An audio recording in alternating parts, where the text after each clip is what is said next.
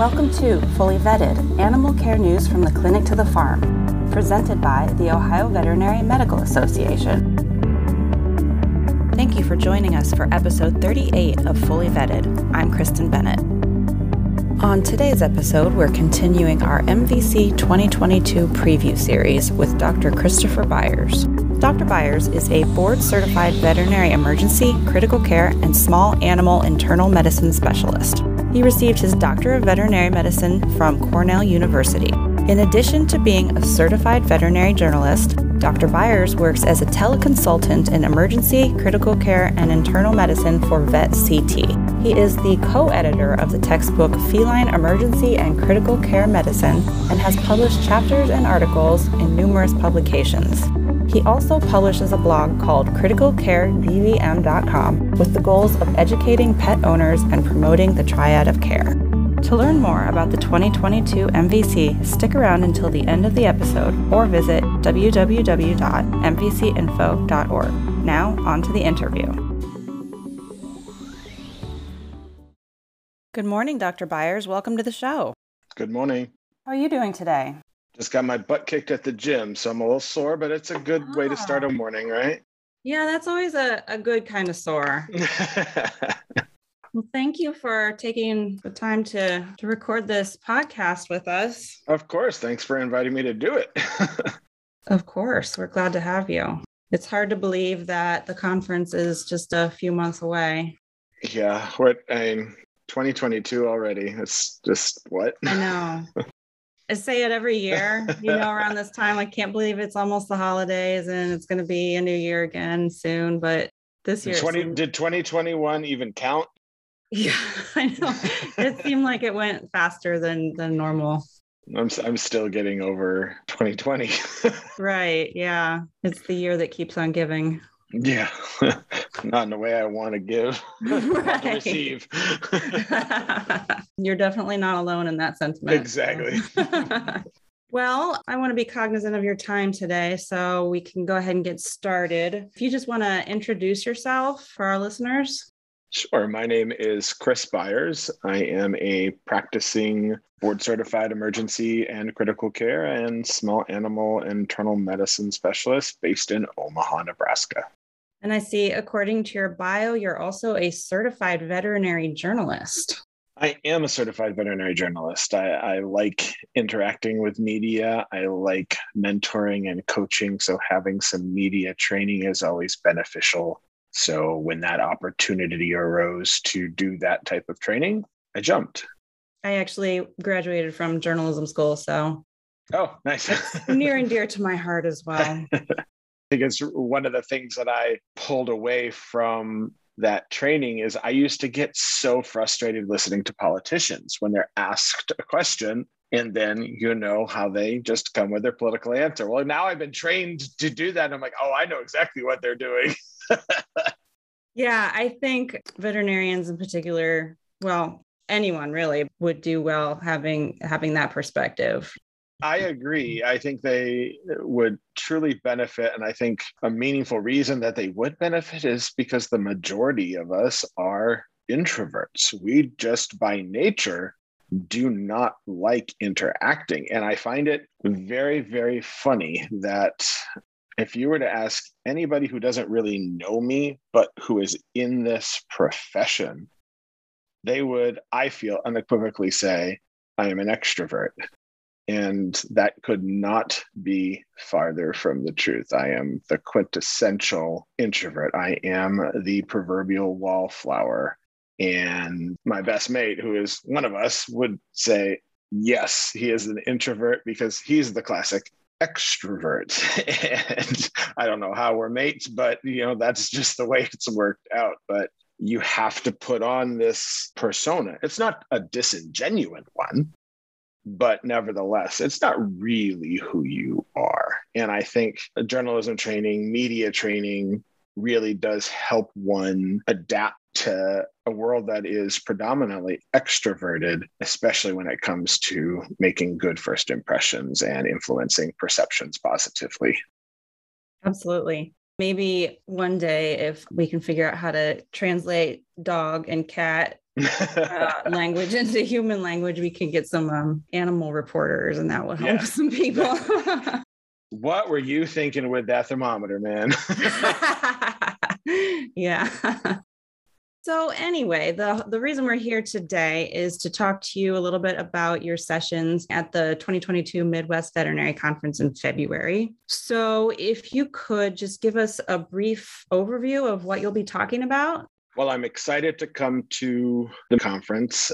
Uh, the planning committee has designed a very practical scientific program, and I'm happy to participate we have six presentations designed to really help the busy clinician on the floor regarding six of the most common small animal internal medicine emergency scenarios that one will encounter. Respiratory distress, nobody likes that. So, the more proficient one becomes with that topic through reviewing case examples, the more comfortable they're going to feel when that patient is presented to them. Platelet disorders, specifically immune thrombocytopenia, is always a challenge. So we'll go through some practical case examples there. Urethral obstruction in our male cats is one of the most common quintessential veterinary emergencies. So we're going to bring everybody up to speed and maybe even enhance their treatment regime for some of those pet owners that don't have the financial resources to do everything. So, talking about some options within the spectrum of care. My favorite endocrinopathy, Addison's disease. If you aren't diagnosing it at least monthly, I think you're probably missing it. And so I want to make sure that we're helping people identify some of the red flags for that so called great pretender. And then who doesn't need to refresh themselves in the area of shock and cardiac emergencies? So, always using some practical and clinically relevant examples. We'll go through those topics too. Sounds great. So, I see in your session descriptions that you have veterinarians and technicians as your target audience. More specifically, who do you think will benefit from attending your sessions? So, I think the way I want to answer that question is these presentations are not given from an ivory tower perspective. Okay. I love ivory tower perspective. That's why I like working in ivory towers because those people self select for referral the vast majority of the time. They have the financial resources to do the quote unquote ideal workups but that's not the real world. And because I know that's not the real world, I've really consistently tried to develop lectures that are practical, that at the end of a presentation, a veterinarian or a veterinary technician or a veterinary nurse at any level of practice can immediately go back to their hospitals the next day or whenever they're next on the clinic floor and begin using something from a presentation, or maybe something from a presentation reiterated one of their skills and they feel more confident when they're on the clinical floor. So it's it's not designed for any specific veterinarian or any specific level of veterinary technician or nurse. And I'll even throw students and house officers in there. Those young veterinarians, those soon to be veterinarians I think they would likely appreciate the practical nature of the presentations because we're not going to get bogged down in intricate pathophysiology. We do review some pathophysiology, don't get me wrong. You kind of always need to in order to understand relevant diagnostic tests or pharmacology of some of the treatments.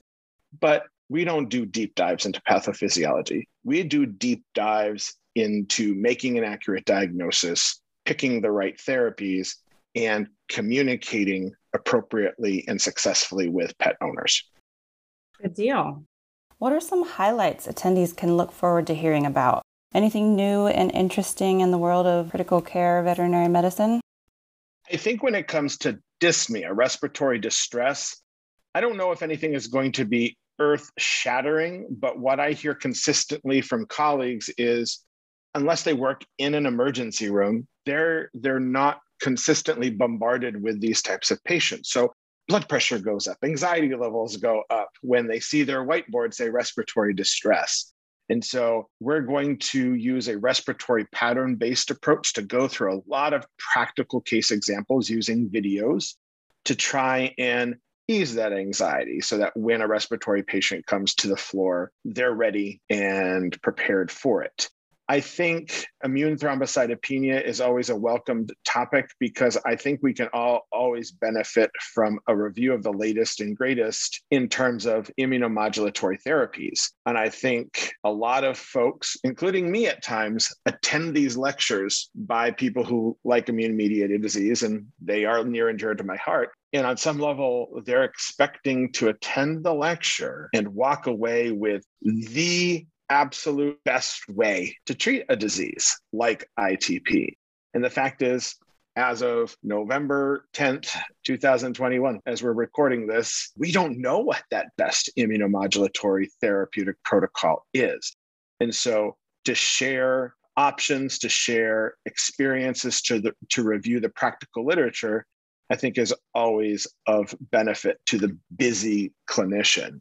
And then, you know, as I alluded to before, in terms of urethral obstruction, we'll go through all the gold standard, for lack of a better term, for that. But what I'm really excited to share with folks are some alternatives to treating these cats when we have families who don't have unlimited financial resources, whose purse strings are a little bit tight, because the alternative is often humane euthanasia. And if we can do something that is quote unquote less ideal, but is nevertheless backed by some evidence based data and we can save a life, I think that's always a, a great outcome. Yeah. At the end of the day, that's that's why you're here, right? Exactly. Was there anything else that you wanted to cover in regards to your sessions that we didn't touch on? I think the one thing that I want folks to know when they're in a presentation with me is I want them to ask questions I don't want them to feel stymied by anxiety. We are all colleagues, we all learn from each other. And I encourage folks to ask questions in the heat of the proverbial moment, meaning don't hold that question till the end, because if you have a question, there's a good likelihood that several other colleagues have the same or a similar question. And answering it at that point is more powerful in my opinion and, in my experience, than holding the question to the end of a 45 or 50 minute session and trying to recall why that question came up, what was the saliency of that question at the end of a presentation. So if you're in a session with me and a question pops up, just throw that hand up or yell, Hey, Chris, I got a question. And we'll get it answered right then and there. So it's of most benefit to the learner. Excellent. That's great to know in the meantime, between now and then, where can attendees find and connect with you online? I love connecting with colleagues all over the world. So, on all social media Facebook, LinkedIn, Instagram, Twitter, even TikTok, that God-forsaken time suck. I can be found at Critical Care DVM, and I would love to connect with as many people as possible. So go to your preferred social media, look up at Critical Care DVM and follow and give me a shout out. Say hi, we'll connect. Awesome. And we'll we'll link to all your profiles in the show notes for everybody to, to connect I appreciate you. that. No problem. I appreciate that. The other thing I would I would throw out there because it may help uh, technicians, nurses, and doctors on the fly criticalcaredvm.com is a passion project that I developed 2014 now, so it's been a while. Uh, that is a pet owner facing educational site. It's it's a little bit higher level than what you might find at some of the other more commonly Googled sites. Uh, and that's because all of the information is curated by board certified veterinary specialists and we have weekly posts since 2014 on some of the most common health conditions out there. So, when you have a patient presented for immune thrombocytopenia, for example, one of the topics at uh, the conference that we'll discuss in just a few short months, there's an owner directed handout on that. And if that type of handout is helpful to a clinician or to a nursing team in terms of providing the type of education that is your goal, then visit the website and take a look at some of the offerings there.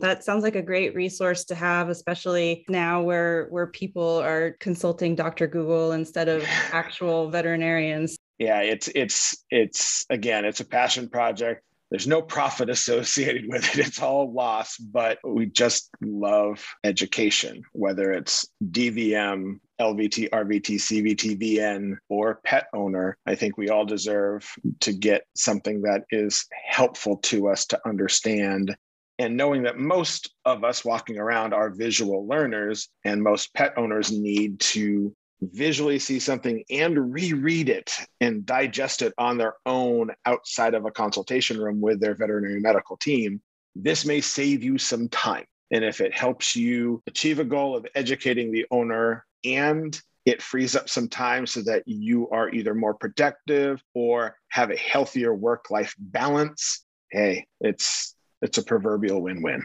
Sounds like it. Great. That's awesome. Thank you so much.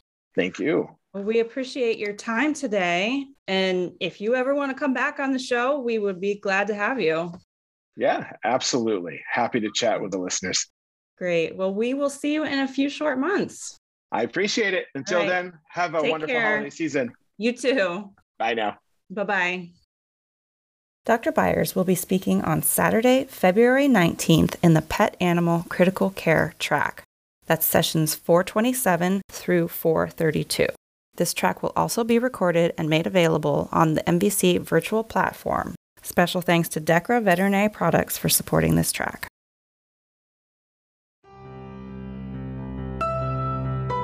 The 2022 Midwest Veterinary Conference will be the best of both worlds.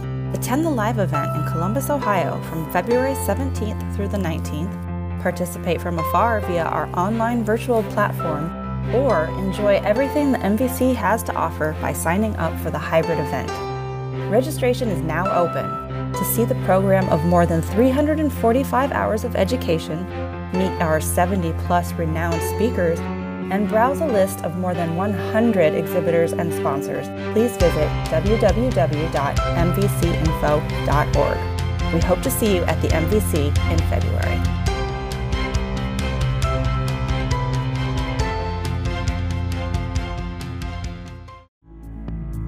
That's a wrap on today's episode. Thanks again to Dr. Christopher Byers for coming on the show today. And thank you to our listening audience for tuning in. In the next episode, we'll sit down with Kevin Neves, who will tell us about his aquaculture sessions at the 2022 MVC. As always, please feel free to visit fullyvettedpodcast.com for show notes and to provide listener feedback. And if you haven't done so already, please subscribe on Apple, Google, Spotify, Amazon, or wherever you listen to podcasts so you never miss an episode. Like the show? Please submit a quick rating and comment on Apple Podcasts to help us reach more listeners like you. Until next time, stay safe and be well.